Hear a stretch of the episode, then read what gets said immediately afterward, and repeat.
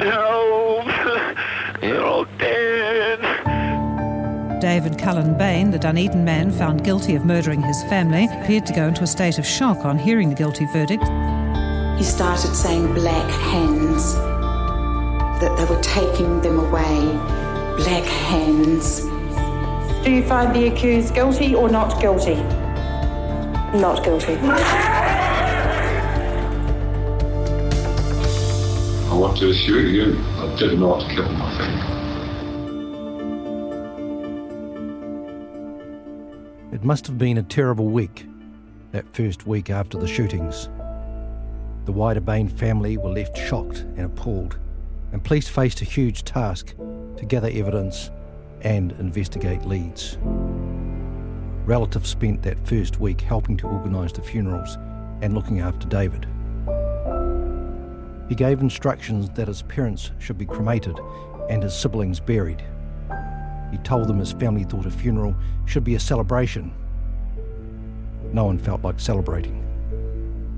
I'm journalist Martin Van Bainen. This is the fourth episode of a podcast series on the Bain family murders in Dunedin on June the twentieth, nineteen ninety-four. The series looks again at who was truly responsible. There were only two candidates, David Bain or his father, Robin. We have already covered the murder scene, the Bain family, and the lead up to the shootings. And in this episode, we look at the weeks following the murders. His relatives tried to come to terms with the shootings, and police grew dubious about David's story.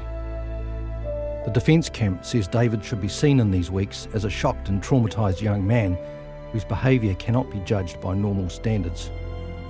The Crown, on the other hand, says David's unusual actions should be seen as those of a person trying to hide his crime and possibly racked with guilt.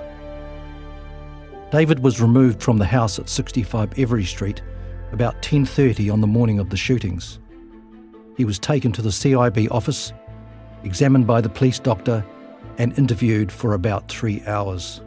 The interviewer, Detective Sergeant Greg Dunn, remembered David being very deliberate, as Dunn's remarks read by an actor show. He spoke with his eyes averted down as if he was recounting in his mind a scene. He spoke freely and was calm throughout. The only time he displayed any emotion was when I confirmed to him that his mother and father were dead. At that stage, tears rolled down his eyes and he covered his nose and face area with his hands. He didn't ask about his brother or two sisters. Essentially, David's story was that he had come home, put on some washing, and then found first his mother and then his father dead. It wasn't hard to spot some obvious problems with David's account. The first was that he had told the emergency call taker they were all dead. But there he was telling police he had seen only Margaret and Robin. And what about the missing twenty-five minutes? David was home from his paper run by about quarter to seven, so why the gap before he called the emergency services about nine minutes past seven? It raised the awkward question of what he did during that time. Other disturbing questions also presented themselves. For instance, why had David gone from his mother's room to the lounge where Robin was found? After all, no one slept in the lounge, it wasn't a bedroom. And how did David know his mother was dead, rather than just unconscious? This is from his police interview on the day after the shootings, now voiced by actors. He had already been interviewed for about three hours the day before. How did you know Mum wasn't alive? The pallor was obvious enough. No one is that white, and the blood on her face. She didn't respond, and with her eyes open. Why did you leave the room? I was scared. I was confused. I wasn't scared only for myself, but for others. I needed to find out what was going on. I ran from her room calling for my father and ran straight to the lounge. I was thinking about that last night after you asked why I did that. I might have done that because his influence was concentrated there more than anywhere in the house, his computer, his instruments on the wall. I opened the door and the light from my room shone in. The curtains were pulled closed. I saw him lying on the floor. I went in a few steps and saw the blood on his face. I ran out to the phone and called the police. Did you touch the rifle? No. After checking your mum and wanting to know how everyone else was, why didn't you check on Stephen? I don't know. I was calling my dad because a feeling of security, wanting someone who can deal with the situation. Are you positive you never went into any of the other rooms? Yes. How do you explain that twenty-five minutes in the house before you called the ambulance? I don't know. Slow? Recently I've been spacing out. It has happened in the last couple of months. Last time it happened was the Sinfonia. I don't remember two movements. The people I was with said I was watching the show. Before that, all I can think of is when time flew, went by very quickly. I, I can't tell when it starts or ends. Without harping on, Dave, can you think of any reason why you said that your whole family had been killed to the one one one lady when you had only seen or knew about Mum and Dad? I don't know. We'll come back to the spacing out in another episode, but at this stage we need to note that David's story was to change dramatically later. After the shootings, David went to stay with Margaret's younger sister Jan and her husband Bob. Jan wanted to try to understand what had happened. She went into this in detail at David's second trial in two thousand nine. Yes, I said that I realised that there had been difficulties between Margaret and Robin, but I had thought that things had in fact been improving, so I asked him if there was anything that had happened over the course of the weekend that could have caused such a terrible ta- tragedy. David said to me, no, that um, nothing extraordinary had happened, that it was much the same as usual, that it was um, always a little tense at weekends when Dad was home. And that particular conversation, did that occur again uh, subsequent to that? Yes, it did. Well? Yes, on the Tuesday morning when again we were talking, he repeated that to me.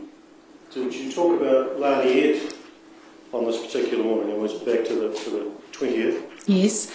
I asked David, I was surprised that Laniet was at home because I knew at that time that she was uh, living out at Robin's house in Tauri Beach, and I said to him that um, why was Laniet home? I was surprised that Laniet was at home. And he said that he had um, in fact gone to Uh, the museum cafe and um, talked her into coming home. Did you ask him about the Monday morning, what had happened as far as he was concerned? Yes, I asked him if anything untoward had happened that morning, anything extraordinary, and he said, well, he had left on his paper run earlier than usual um, and he had run all the way. When he got back, he said he had found his mother and father dead. On the Tuesday morning, while David was still in bed, they talked about the funeral arrangements. He wanted to be fully in charge. Well, first of all, he said that he would like the service to be held at the Anderson's Bay Presbyterian Church, and he would like David Carmichael, who was a family friend, to actually take that service, and he wanted the Quakers to be involved in the actual service in some way. Uh, he said that um, he wanted uh, the service to uh, have a lot of music, he wanted uh, music to be very much a part of that, and he said, you know, he wanted the um, Forest Requiem to be played for Margaret, and Bach's Ear on a G-String for Arawa, and the Queen's song, Who Wants to Live Forever, for Laniet. He said he would like a trumpet piece, probably, for Stephen. He hadn't decided at that point what um, he would want exactly there. And he wanted the Royal Mail Choir to um, sing, and whatever they chose to sing, he said, would be for Robin.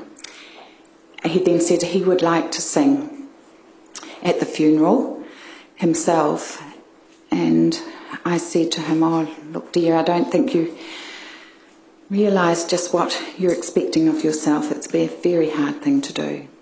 On the Tuesday evening, David asked to see the day's Otago Daily Times to catch up with what had been written about the shootings.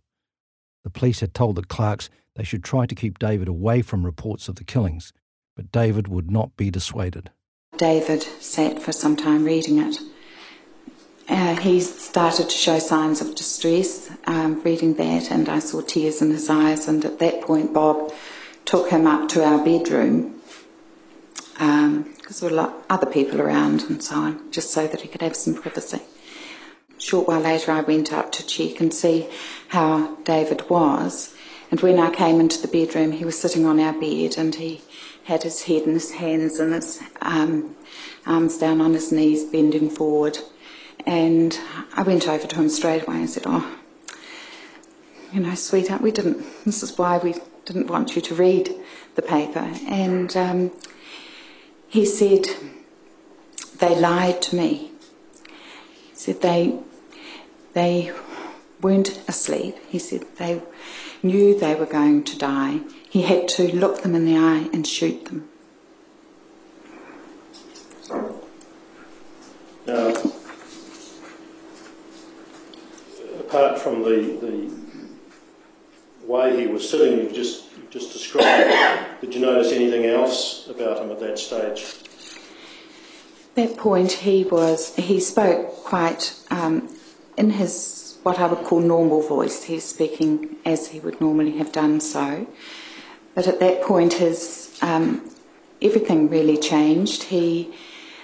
Um, His whole body language changed, his hands, he clenched his hands tight, his eyes were squeezed tightly closed, he, um, his whole body seemed to be tense, and um, he started to uh, speak in a really slow, deliberate uh, way. The words were almost as though they were being dragged out of him.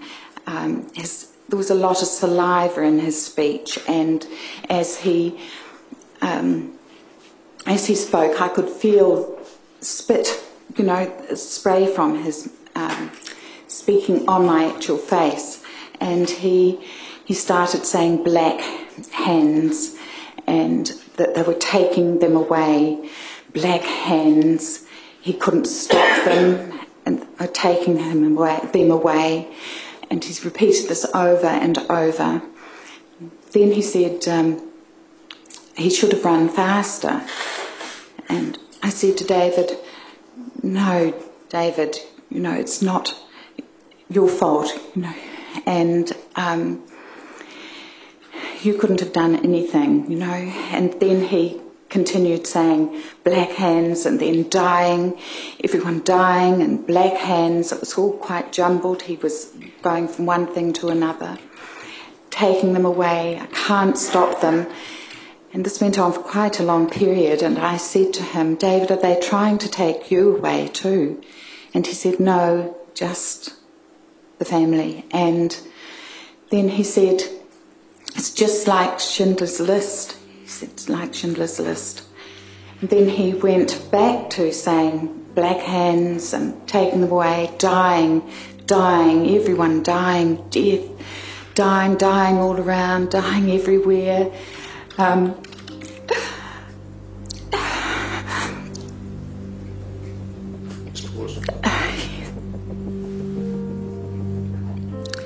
and... Um, Did you ask him anything at this stage? Yes, I said, David, did you see them dying? And David stopped what he was saying. He said, no. He said, I only saw Mum and Dad, and they were already dead. And his speech returned to normal.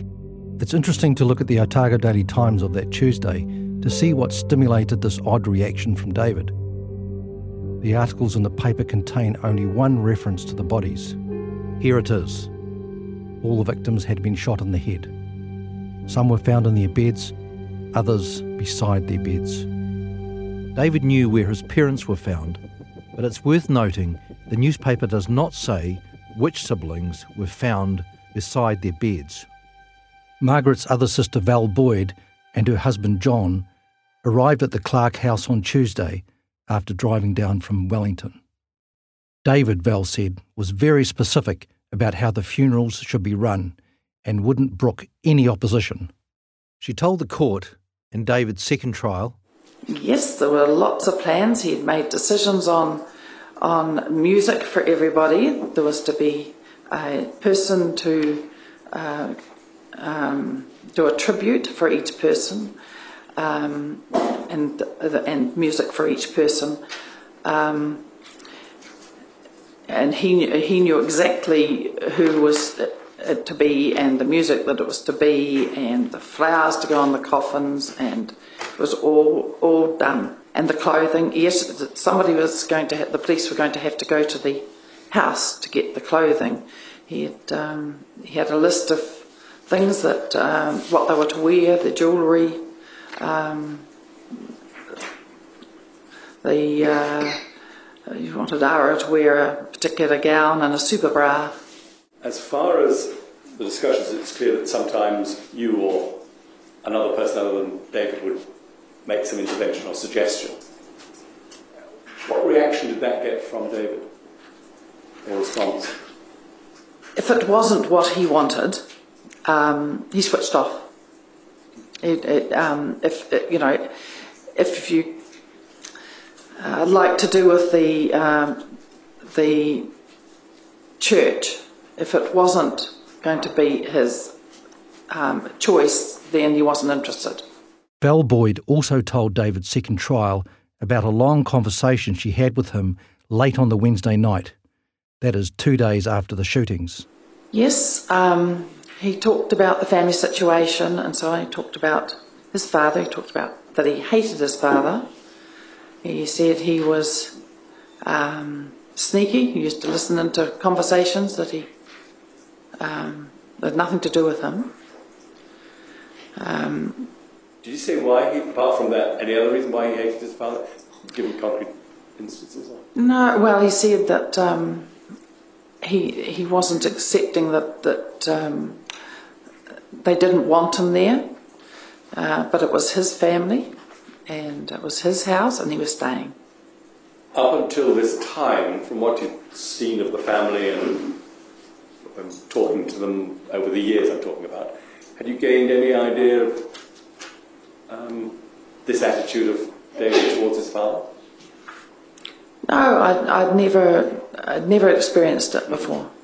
It's clear then that David had, despite being traumatised, planned out the family's funeral in great detail.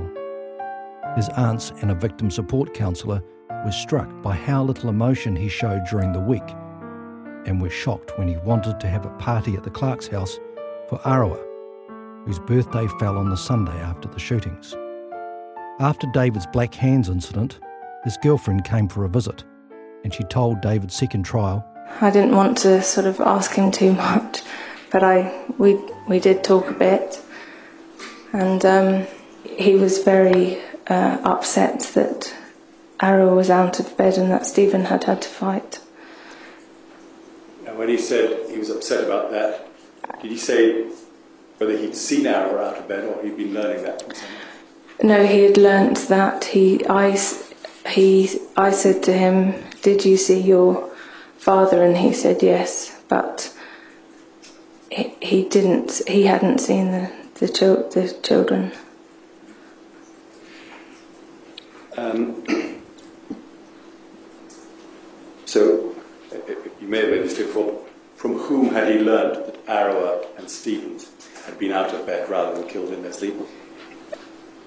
Did he learnt that from reading the newspaper. Right. I thought, yeah. And who had told him that they had been had died in their sleep?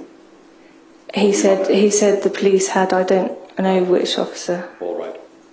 I th- well, he's he was angry with Greg Dunn. He said that he was angry. I I don't know whether it was he that told him. Yeah. Did you say anything more about the events that morning when he returned home from? Um, yes, he said that the police had told him that there were no third parties, so it was either him or his father. And he said to me, if it's my father, I can never forgive him. And he started, and he, then he said, and if it was me, and I interrupted him, and I said, David, you could never do that. Um, did you say anything about the gun that had been used, or the weapon? Yeah, he said that it was his gun. Um, I was absolutely terrified that he might be accused of doing this. And I asked him if he had blood on him, and he said no. And I said, thank God for that. Did you talk about any other things apart from the events on the morning when he came home? Um, I asked him how the weekend was, and he said that it was like any other normal weekend. But he said that when he got home on the Friday, he felt tension in the house. He and his father had an argument about the chainsaw. His father wanted it to take. His father wanted to take it back to the school in the week, and he wanted it in the on the property. Did he indicate whether the police might want to speak to you? He did. Um, he uh, he said he said to me that there was a period of time from the Monday morning that he couldn't account for.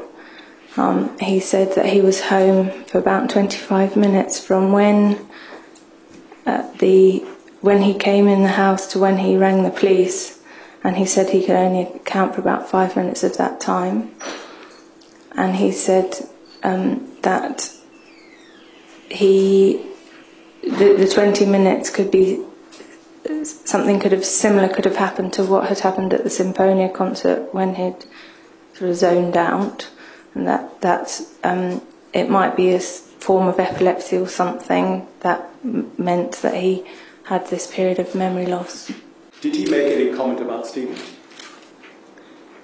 Um, yes, he said uh, he he was very upset that Stephen had to fight, and he almost was choking when he was saying Stephen had to fight, and he was so much stronger than me. Did he make any comment about Laniet at all? I, because I. knew that Laniet was flatting, I was quite surprised that she was in the house at all. And I I just said to him, why did Laniet stay? And he said that um, she was going to be going to work the following morning and had asked to stay the night. He was going to take her to work the next day. Um, the Did you talk about anything about himself or about his condition? Um, when we were talking about the twenty minutes that he couldn't account for, he said that he had some injuries that he didn't know how he had got, and he had a bump on his head that he pointed out to me. On the Wednesday night, David's girlfriend, who we have called Harriet, and her friend decided David could use some fresh air, and they went for a walk along the promenade at Saint Clair Beach. It was cold, but a full moon gave them a good light. David had in the previous week told the young woman he had had a premonition, something horrible was going to happen to the family. She told David's second trial. I asked David whether this was the something horrible that he'd seen, on the, spoken about on the Tuesday. David said yes, and then dropped to his knees. He was holding his stomach. He was really upset, sort of dry sobbing. Um, and he was he was furious with me because she had, because she hadn't heard the question. She thought I'd asked him, you know, what was it like to find the bodies? Um, and he was down on the down on his on his knees, you know, for a good few minutes. And um, eventually, we managed to get him to stand up. And Um, sort of walked on a bit further, and we'd come to the bottom of John Wilson Drive. It's a cul-de-sac that sort of curves round and goes up, and he asked, he said, you know, do you mind waiting here for me? I just want to be alone for a few minutes. And he wait, walked up, and um, we waited for him, and thinking, you know, not really knowing what to do for the best. And um, he had a good old yell. He shouted and screamed, and it was about fifteen, twenty minutes before he came back down again. We had um, calls for another conversation a bit later on. Um, he asked me if I thought he should tell Greg Dunn, who was his liaison officer, um, about the premonitions and the deja vu. And at that point, I mean, it, it kind of threw me, really, because um, um, I didn't really know what to say. Um, my impression was that he'd... He couldn't. Rem- the reason he was asking me because it was about twenty minutes or so that he couldn't remember. Did you ask him anything about whether his father had done it? Oh yeah, on the way um, while we were walking, um, I did ask, "Was it your dad?" And he said that um, if it was, if it was, if it, if it was going to be his dad, he was going to be really, really angry with him. And he clenched his fists, and he was really emphatic. And, um, yeah. Did he say anything about himself?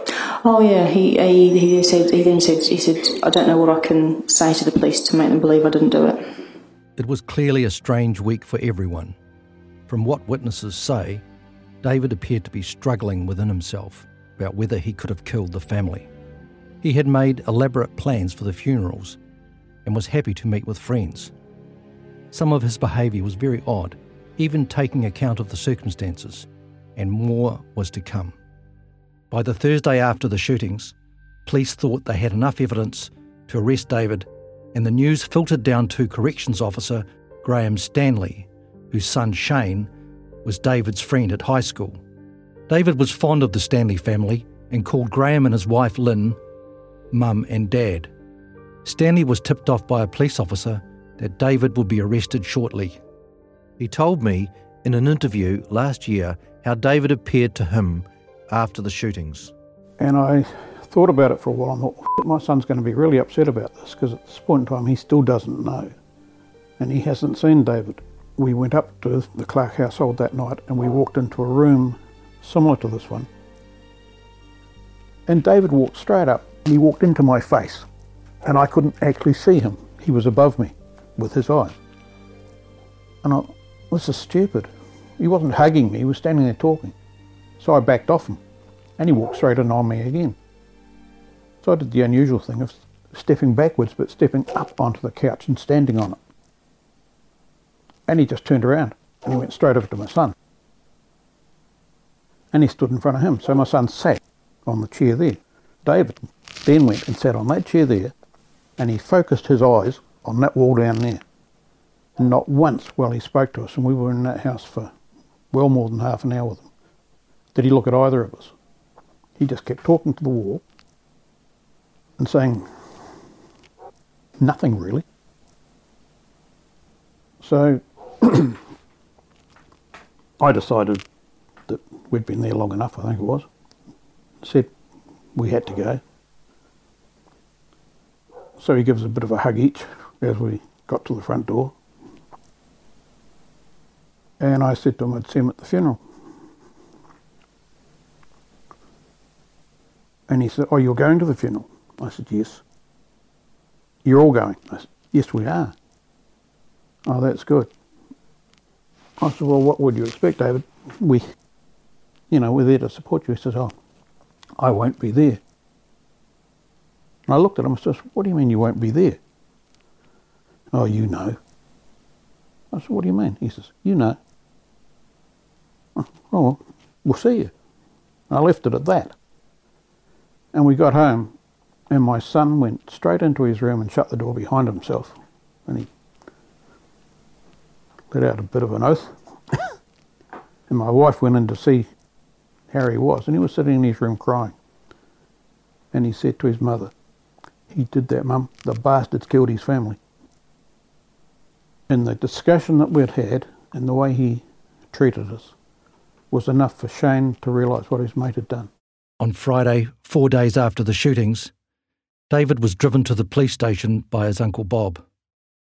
David, he says, was relaxed and told him he would be glad when all this is sorted out and I can live my life. Three officers were waiting for them when they got out of the lift at the C I B building. Detective Senior Sergeant Jim Doyle took Bob away for a cup of coffee, and Detective Sergeant Callum Crowdis and Detective Neil Loudon took David into a room for an interview. They told him he was entitled to consult and instruct a lawyer and confronted him with the information his bloody fingerprints had been found on the rifle and asked whether the missing twenty minutes explained the shootings. David gave the two police officers the following answers as relived in this actor's voice.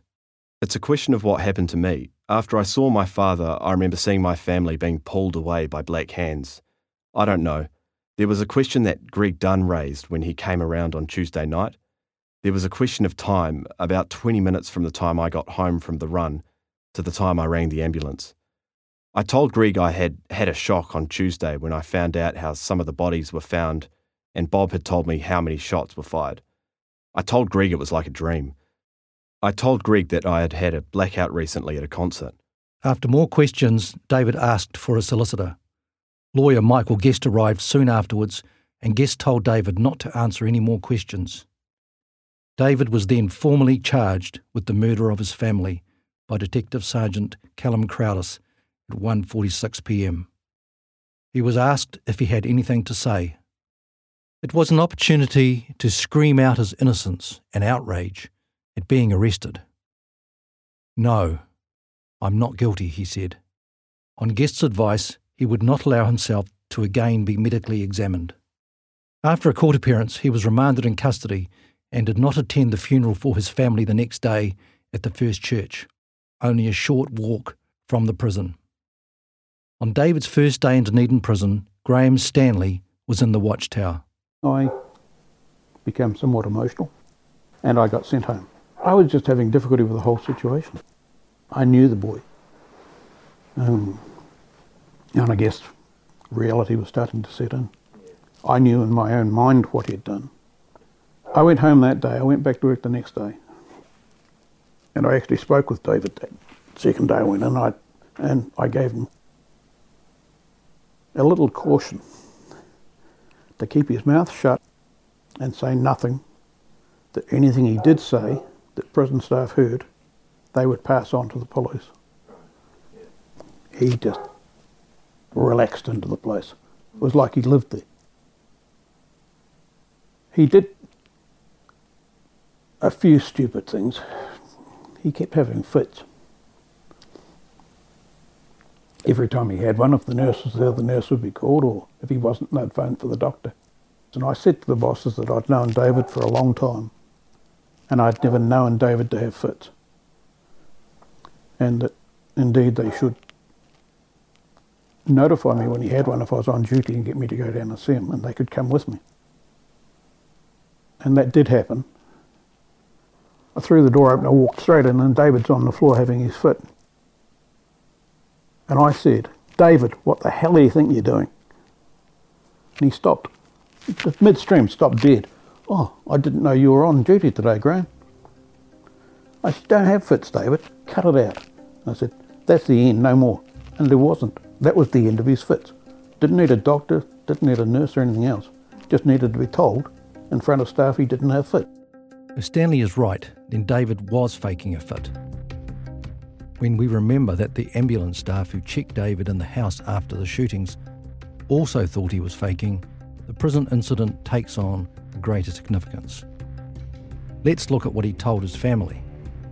On Tuesday the following week, David's uncles went to visit him in Dunedin Prison. They wanted to talk to him about what to do with the house at Every Street. Michael Bain recalled the visit in the second trial. Last evening we were um, at the point in your evidence where you were, and your uh, brother-in-law and others have been to visit David Bain in Dunedin Prison on Tuesday the twenty-eighth of June. And I think you told us you discussed family matters, the, um, what to do with the house. And I just want to ask you about, did you ask him anything before you left? Yes, I, I, because no other member of the family had posed the critical question, I took it upon myself to do that, and I used the words, "Did you do it?" Meaning, did you commit the offence that you've been alleged against you. And what was his reply, if any? Um, he didn't um, say yes, he did it. He did not say he didn't. He, the words that he used from memory were, uh, I told my side of it to the police, and I'll stick to that. That's what I remember vaguely that he said, or words to that effect. If David's story stacks up, that leaves Robin as the killer. But why would this kind, gentle, religious man shoot his family? We'll take a look at the stresses that might have pushed a father over the edge in the next episode. I'm Martin Van Bainen. Thank you for listening.